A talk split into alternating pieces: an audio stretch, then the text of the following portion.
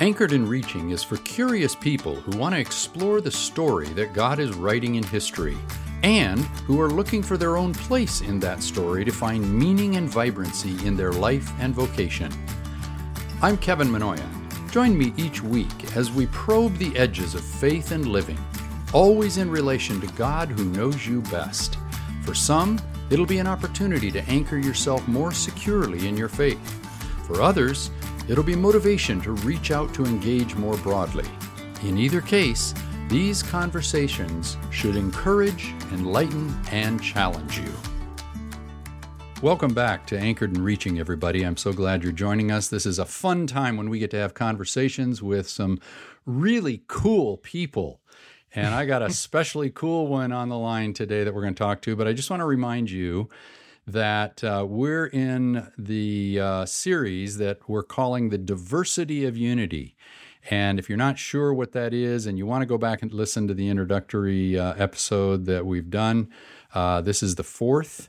So go back and listen to the introduction where we talk about the river system with various tributaries. Each of those streams is different, one is not better than the other, and we all make up the river system of God that brings life to the world. And then the last uh, couple of ones, we spent time talking to a surgeon who happened to be my daughter, so it was uh, kind of easy to recruit her.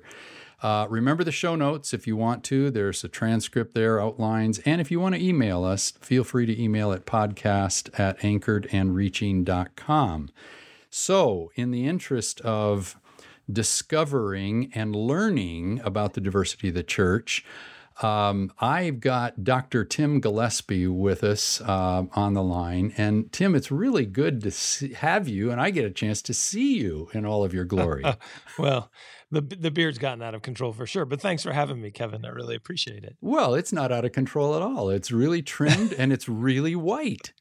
it's really, I'm I'm my uh, daughter has taken to calling me hipster Santa. So I guess that's it for right now. Oh, gotcha. Gotcha. Well, I suppose there are some other things she should she could call you, so it's a good thing she's opted for that one.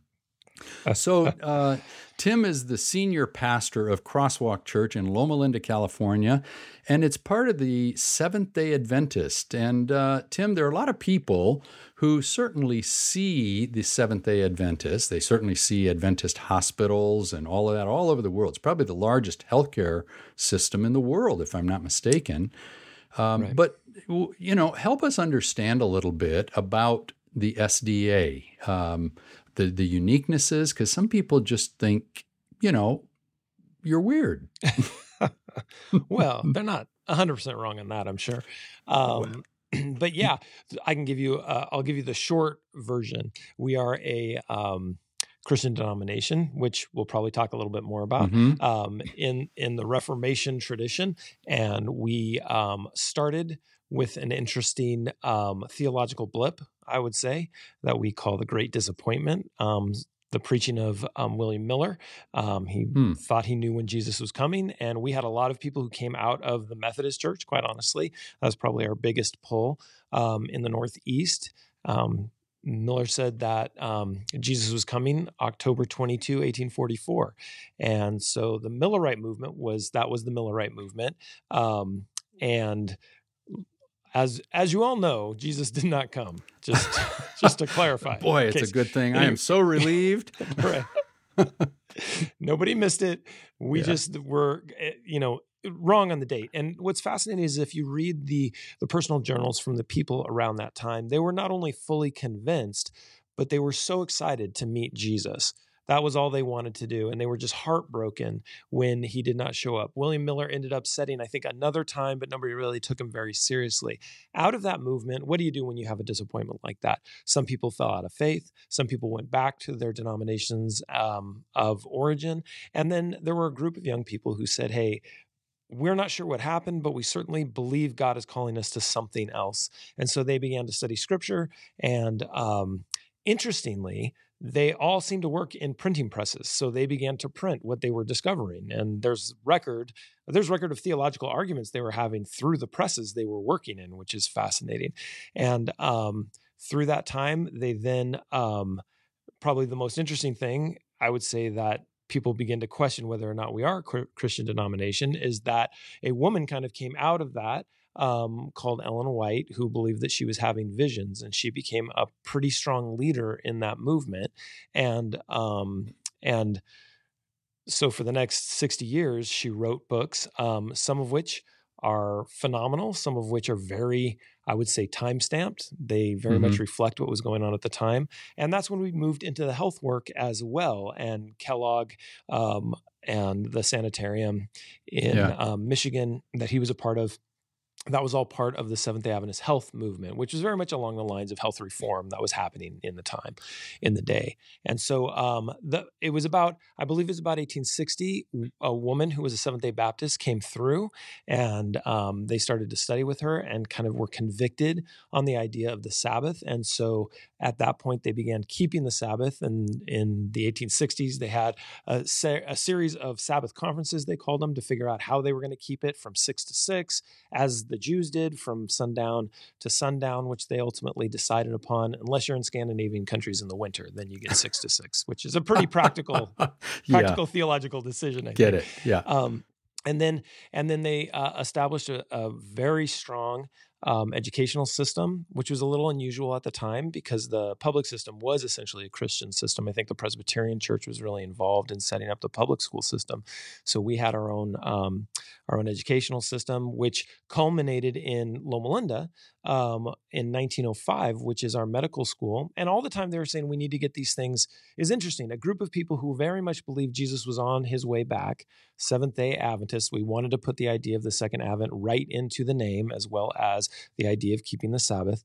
Um, so for people who were really believing Jesus was coming very, very soon, they still wanted to get certification from the state for their educational facilities and they wanted to put in hospitals that were certified and were taking care of people. So they were both. I would say they were both very hopeful of the second coming out while at the same time being very practical in their understanding of what they were supposed to do in the world. Um, I would say we were actually pretty ecumenical for mm-hmm. lack of a better term, at least in conversation with other denominations until about the 19 late 1920s, 1930s, when um, some theology got in the mix, taken from some of the writings of Ellen White. Um, I think aberrantly, but there would be people who would argue with me within our denomination. Mm-hmm. And we began to sequester ourselves away from the rest of the Christian world. It really wasn't until the late 50s, early 60s when we began to kind of come back out. I think Christianity Today did a series of articles about Seventh day Adventists to find out if we were Christians. And their ultimate, after I think two year investigation, was kind of like, hey, who knew? They actually, they are. Um, then the church, the Seventh day Adventist Church, put out a book called Questions on Doctrine that kind of answered a lot of those questions that people were asking. Um, but at that point, people didn't really know us as a denomination other than the health work that we were really involved in. Mm-hmm. And um, we also got written up in, I think it's Hoekema's book, The Four Great Cults, which was taught widely in every seminary in the United States, pretty much. And so we had that label of a cult. We have some parallels to Mormonism, um, mostly in um, mostly in time frame hmm. and mm. kind of area of origin, the Northeast, and that sort of thing. It mm-hmm. really divests itself of any similarities at that point. Mm-hmm. Um, but so so I I grew I grew up in 1970.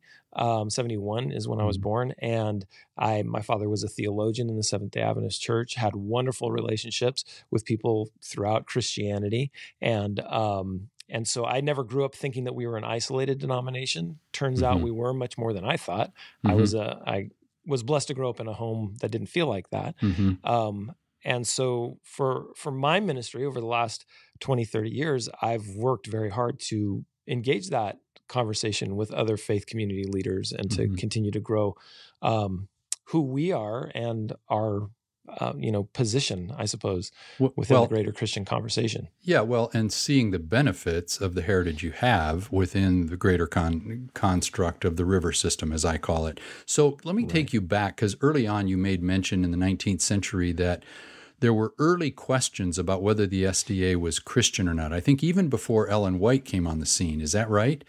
And if so, where did those um, come from and why? So, just I would like to clarify that I'm not a church historian. So, um, well, you know more I, about I, the SDA than I do. so between the I'll, 2 get of some us, themes, I'll get some themes correct, but probably not dates and names. That's fine. You know, after the after the Millerite movement and the disappointment, kind of what this group of young people, and they were relatively young, what they did is said, we're going to kind of wipe the slate clean and begin again. Mm. And see what we can find from scripture that is really true. So, for instance, the first 10 years or so, they kind of eschewed the idea of the Trinity saying, well, we're not sure, we're not sure. The more they studied, and as they got older, because when you're 17 and 18, you think you know everything. Um, by the time you're 30, you realize, oh, I've got kids, I don't know anything. Yeah. And so they began to they began to rethink that. They brought back the idea of the Trinity and and put that as part of the um, put that as part of the belief system. Now, what's interesting is that we were very strong on being non-creedal. So we didn't write things down um, specifically, we didn't have a doctrinal creed, uh, like a credo you had to agree to, because we believed in something called present truth. And this came up pretty early on, which was God is still teaching us. God is, mm-hmm. and so we don't want to be pinned down to anything that would uh, would preclude us from following God where He's leading mm-hmm, us. Mm-hmm. That's still actually a tenet of the Seventh Day Adventist Church, although we're 170, 180 years away from that. So yeah. it's not as prevalent, I would say, and we're yeah. much more codified. And we've always been good theologians, I would say. Um, we have, just to be clear, we have one unique doctrine um, that is accepted by the Seventh day Adventist Church. It's called the Sanctuary Doctrine, and it has to do with what happened in 1844, which, which again was the was Miller. Yeah. Right. The idea was that God was coming from the heavenly sanctuary to the earthly sanctuary. Gotcha. Um, so as they continued to kind of rework backwards, I would say, they kind of reverse engineer what had happened.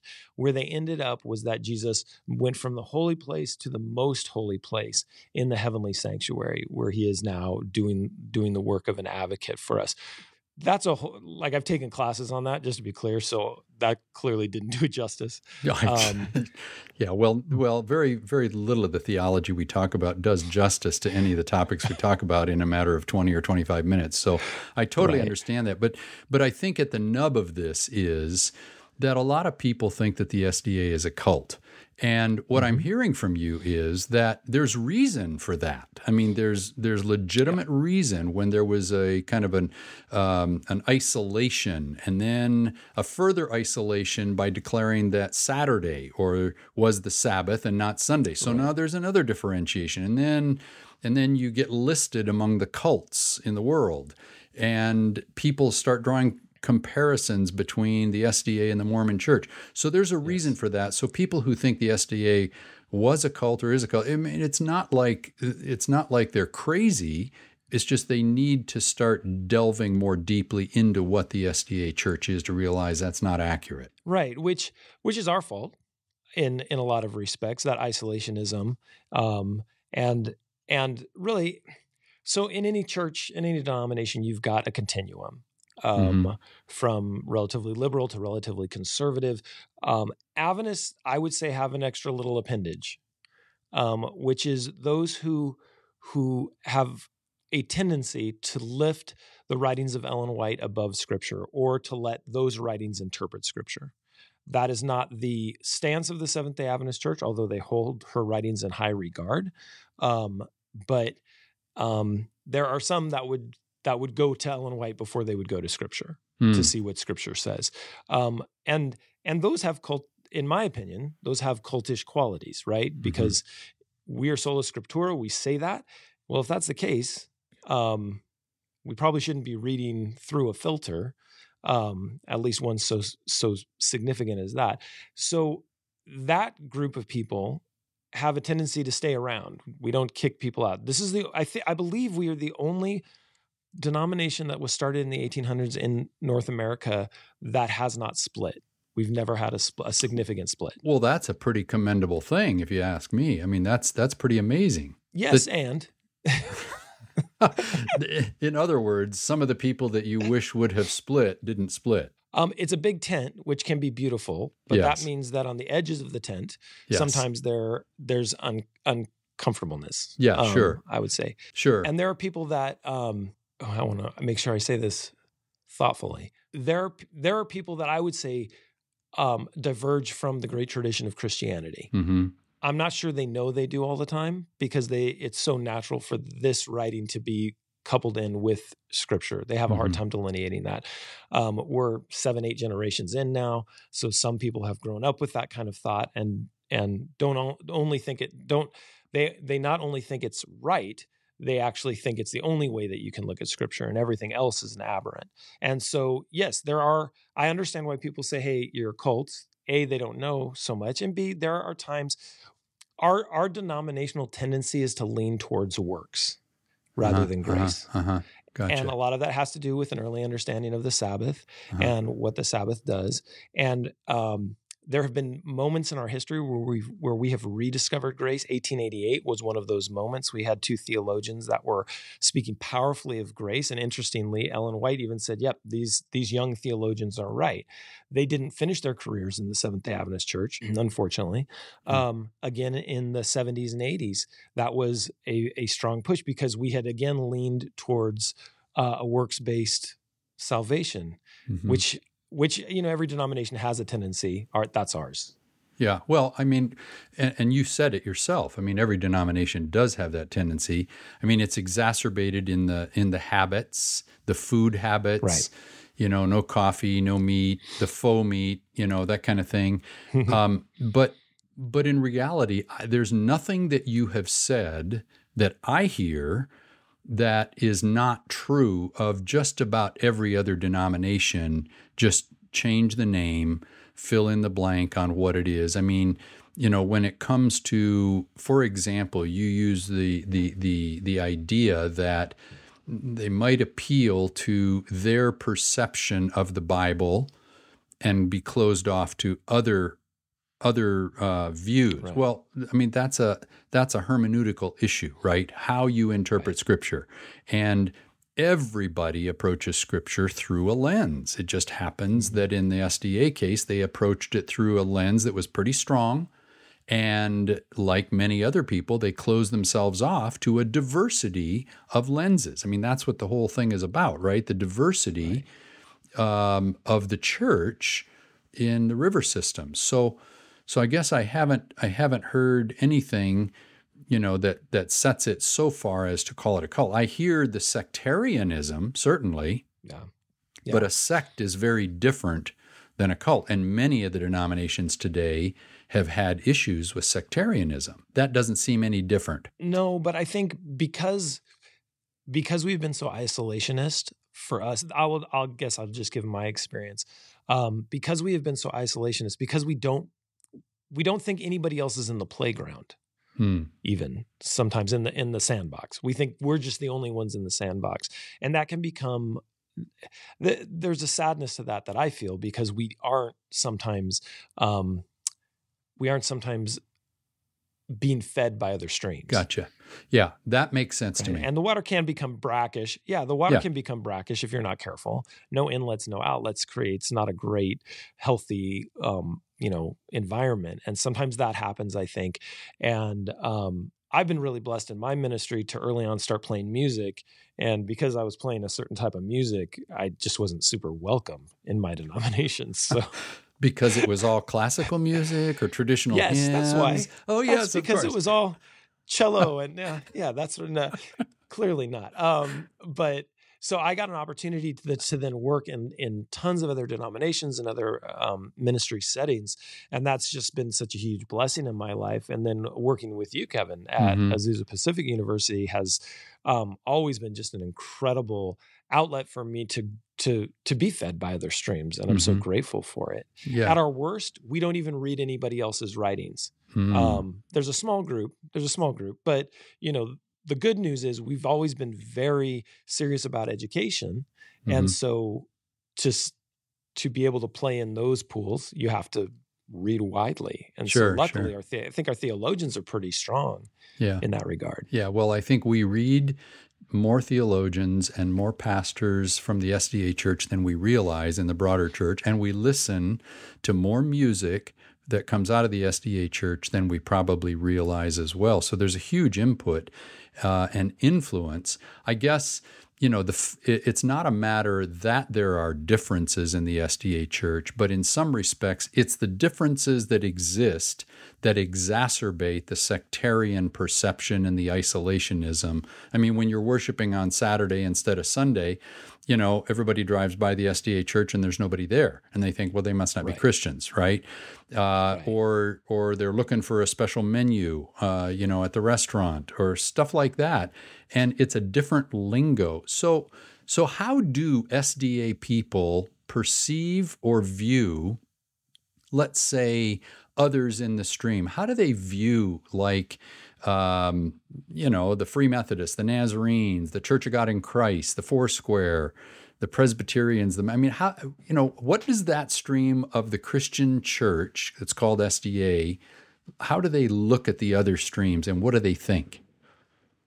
Well, um, the first thing they're going to say is that they're Sunday churches. That's how. That's the nomenclature we're going to use. They're they're not really? churches. They're Sunday churches. Yeah, Sunday church. That's interesting.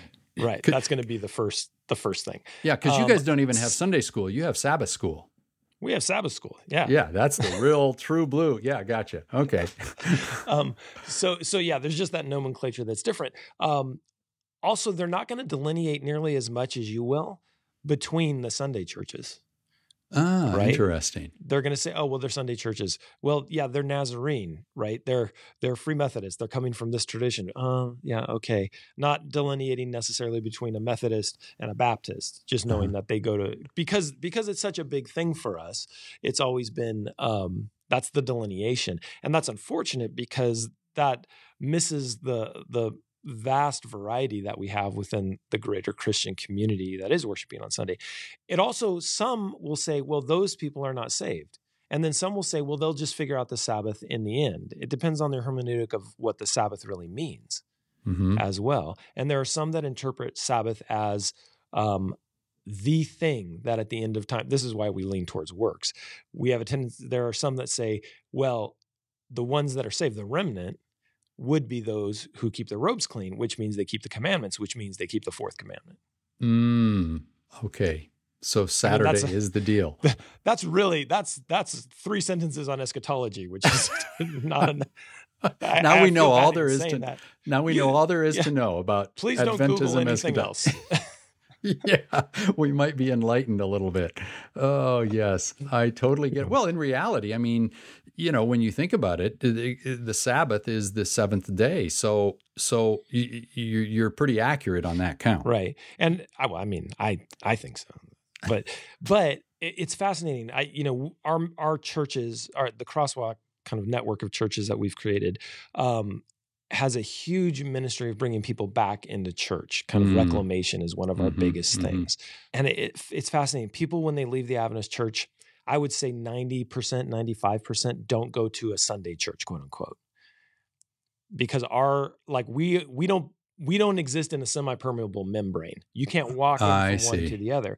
We preach this like quote unquote truth of the Sabbath. Yeah. Um, and I'm I'm just saying quote unquote just because that's a phrase that we would use, the gotcha. truth of the Sabbath so hard really that when people walk away because the churches don't necessarily relate to them anymore they, they're no longer relevant in their lives mm-hmm. um, or they're not preaching the gospel first they're preaching the gospel third fourth or fifth after kind of the particularities of the denomination when they walk away from that they have a tendency not to go to another church they just you know they just kind of are lost into the ether mm-hmm. and will still consider themselves adventists um, will still weirdly consider themselves Adventists, even though they haven't been in church in 30 years. But that's because of that really strong emphasis on the seventh day that has been programmed right. in. So the possibility of actually finding spiritual life in a Sunday church hasn't even crossed right. their mind, perhaps. Right. Very often. Very often. And the the tragedy of that, I mean, there's a ton of tragedies of that. One is that they might not really meet a really you know gospel centered community that that ha- reignites their passion for Jesus um, and and so it's fascinating to me that I'll see someone who hasn't been in, in an Adventist church in 30 years now come back to church, engage in the life of the church, rediscover a love for Jesus, and I'll say, you know, why didn't you why didn't you go anywhere else in those 30 years? Well, you know, the Sabbath. Yeah. I could I just couldn't. I couldn't go on Sunday. It just I tried and I couldn't. Yeah. it's yeah, so yeah. it's so built like we're very good at that. That's amazing how we program people to think with a particular hermeneutic. You know, uh, I guess do I even want to ask the question what what Adventists think about Catholics? Oh, is that is that is that just Sunday church or no? They're different. okay, okay. And the, historically, some of the early writings of Ellen White are very, very anti-Catholic. Really, and um, it's fascinating if you if you read her writings from the earliest point earliest point, I mean, she very much reflects kind of the Protestantism that was around in the area. Mm, some mhm. of the, you know, some of the, they were abolitionists, but she still says some things that are relatively racist. She says some things that are against, you know, certain immigrants and that sort of thing. Um, as she gets older and after 1888, she begins to write some books that are just beautiful soliloquies about Jesus. Hmm. They're just these wonderful writings. One's called The Desire of Ages, the other one is called um, Steps to Christ. And they're so focused on Christ. In fact, so much so that they sent her to Australia because they weren't really sure what to do with her. Because back in the 1890s, sending someone to Australia is essentially exile, right? yeah, for so sure. she writes this book, Desire of Ages, and the the official printing press of the denomination won't publish it. They said, no, it doesn't really sound like you. We're not going to publish it. So she said, that's fine. I'll publish it myself. She publishes it in Australia, sells 50,000 copies, and then gets a telegram saying, we'd love you to come back. And we'll- we'd be happy to print that book in its next edition. and she was the founder. Yeah. That's amazing. Wouldn't even publish her. Amazing. Yeah. Yeah. So so briefly, and we're going to wrap up with this one. I know we've gone a little bit over time. Sorry for keeping you. But so if somebody walks into an SDA church, what are, what are they what can they expect? Well, it depends on which church they walk into.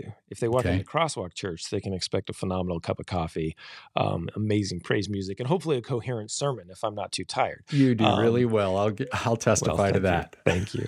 But if you walk into a a I would say traditional Seventh Day Adventist church, you'll walk into a church that it will have an organ. They might do some praise music. They will say Mm-hmm. Happy Sabbath um, to you. Uh, that'll be the first thing that you hear. Um, they they will hopefully be warm and loving, and the sermon will be hopefully focused on Jesus with some particular language that delineates the culture of Seventh Day Adventism. The worst experience is that you will go into a church that preaches a Seventh Day Adventism that is exclusive, that is Yeah. very remnant based, that that would say, hey, like if let me tell you why we're right and everybody else is wrong, and they're probably not going to make it to heaven. Yeah. Well, in all reality, Tim, you and I both know this that everything you just said is probably true of just about any denomination you could name. Yep. It depends on which church you go into. Hopefully, it'll be centered on Jesus, but not always. Sometimes it'll be centered on the periphery and on some of the some of the lines of demarcation that make us different and set us apart. So, I totally understand that. Man, thanks a whole bunch for uh, staying up a little bit later and, and hanging out with me on this conversation. I, I hope you enjoy talking about this stuff and don't feel like we're pinning you down or anything like that. No, I love it, Kevin. I love I love always talking to you, but I also love um, I love being able to be an advocate for what I believe is a healthy Adventism in the stream of our greater Christian tradition. Yeah, yeah. Well, thank you. And you do really well. And I would say, uh, just for the record, anybody who's listening and you want it and you're in the Southern California area, go and uh, visit Crosswalk. Um, a fabulous church. My wife and I go there whenever we can.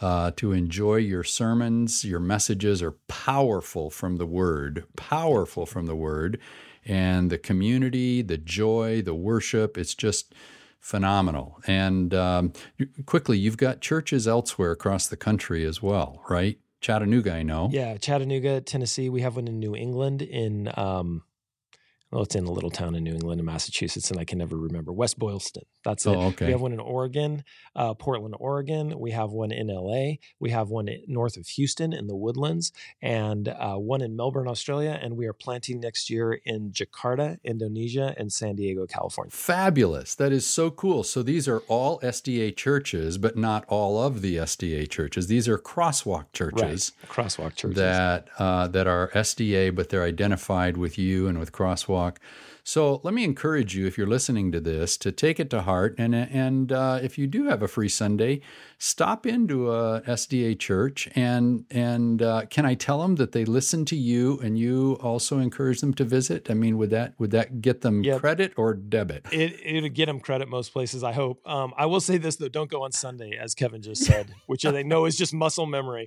I know it's muscle memory, but if you go on Sunday, chances are you're going to either somebody else who's renting the church or an empty parking lot. So I just said that, didn't I? I just said drop into an SDA yeah. church on Sunday. because okay. it's it's just there, man. It's built in. Yeah. Well, so yeah, if you go on Saturday, it's going to work out better. there you go. Well, the other thing I'd say is that if you want Tim to preach at your church, he's got nothing to do on Sunday. Would, That's would, true. I've and I've warmed up that sermon. Like I already know what I'm going to do. I've done it four or five times already on so. Saturday. Yeah, so you got it down pat.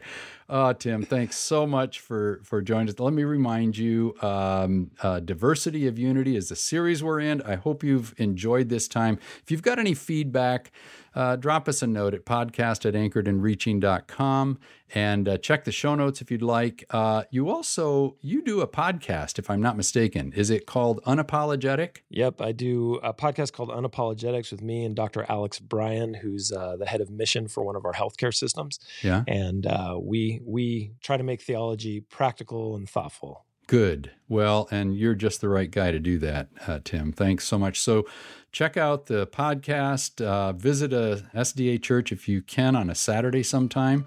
And uh, join us next time for the next episode of Anchored and Reaching in the series called Diversity of Unity. God bless you.